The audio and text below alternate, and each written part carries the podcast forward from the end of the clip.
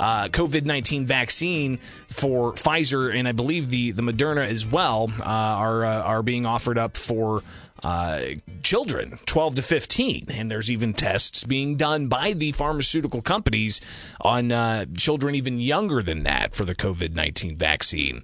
Uh, it's the WMAY morning news feed. Uh, but part of all the news that we've seen over the past few months is uh, this, this idea of heart inflammation. Um, um, I'm, I'm, gonna I'm gonna butcher the the the, the condition, but uh, myocarditis I think is what it is. Uh, to talk more about this, though, a, a doctor, somebody who actually knows uh, what uh, what exactly is going on here. So we're joined now by uh, Dr. Jane Orient. She is with the Association of American Physicians and Surgeons here on the WMAY morning news feed. Doctor, thanks for taking time with us this morning. Uh, did I get that condition correct? And what exactly is going on here? Good morning. Thanks for taking time. Oh, good morning. Yes, it's myocarditis. You have it right, or pericarditis.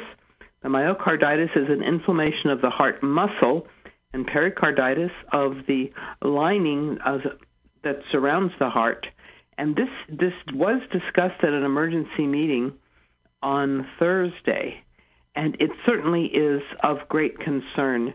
I mean, the rate that this is occurring in young people is may, maybe 25 times anyway, a multiple of times that this occurs spontaneously, sometimes post some kind of viral infection or for some other reason. And it's a big concern for um, young people who are now facing demands to get this shot, or else we won't let you go to school. And we're seeing that here in Illinois. Uh, the University of Illinois, the state's flagship universities, requiring the vaccine for those who want to go in person to the the the school. Uh, now they're not going to require it for people who want to be remote, uh, but if uh, if they want to be in person without a mask on, uh, they're going to have to wear a, they're going to have to get that COVID nineteen vaccine. Uh, this is still emergency use authorization, correct? It is, but I fear that it's going to be rushed through the FDA approval process so that you can no longer claim that it's illegal to force people to get something that doesn't have full approval, even though the studies on this vaccine are not scheduled to be completed till the end of 2022. Most vaccines, it takes maybe years, maybe ten, even 10 years or more, because we cannot possibly know the long-term effects of something until it's been used that long. And these things are being rushed after just a few months. Well, and, and, and I think to the point of, you know, the, the importance of having, you know, long term studies done is we didn't know about myocarditis uh, in young people. Getting the COVID 19 vaccine is something that's being investigated as there are uh, multiple instances of this, enough to where you know medical professionals are like, we need to we need to investigate this. Um, that's done because of you know these types of trials, these tests that are being done on the on the public with a, uh, a vaccine of that's emergency use authorization.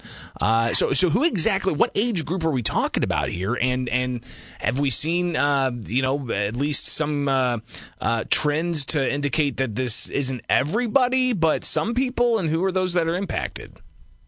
I think that there are people who want a needle in everybody's arm, even babies' arms, which is really unprecedented especially in age groups in which, which the disease itself very, very rarely causes severe outcomes or death. And now I was I was really dismayed at this meeting, this ACIP meeting from, from the CDC. They said, well, it's very rare. Uh, we don't know exactly how often it happens. Our our our system for monitoring it is backlogged, maybe not even up to date for since February.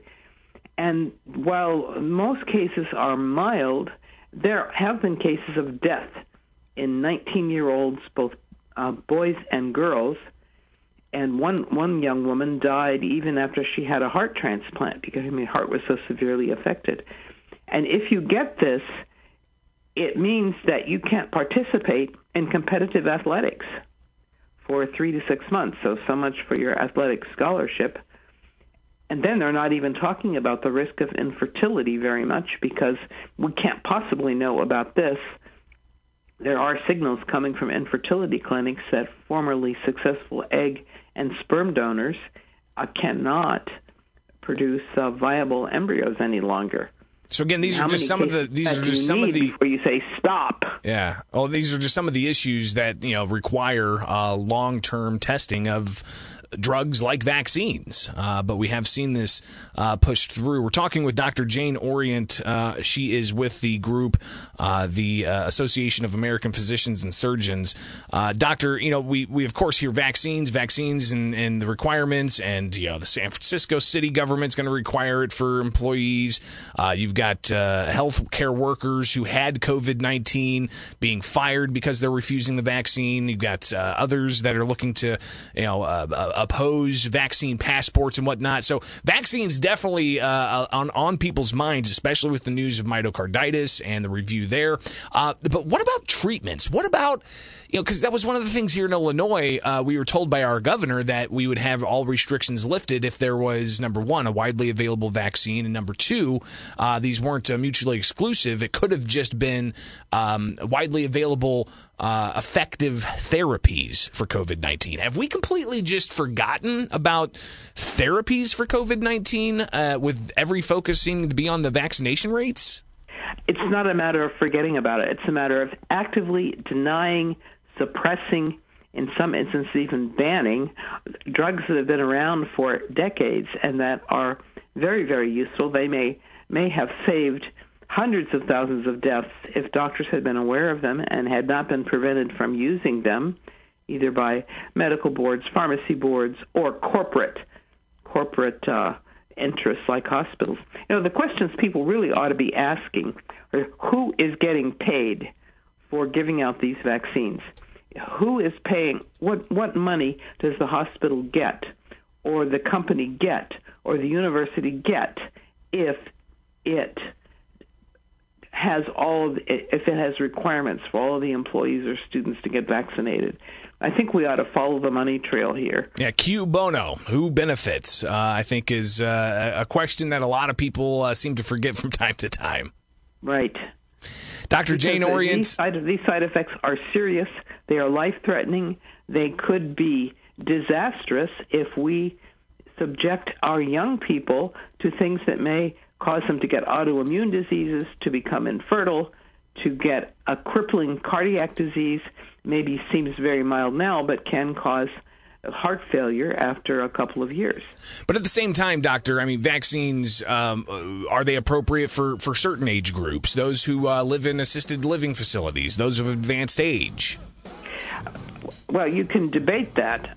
I mean, like in Germany, I think they have stopped using these vaccines, or some of them, in persons under the age of 30. There have been cases in nursing homes where the patients were all doing fine until they introduced these shots, and I can't really call them vaccine. They're they are genetically engineered biologic agents. They're not like they're not like standard vaccines at all. That the people were start, started to drop dead as soon as they got the vaccines because there is an unprecedented death rate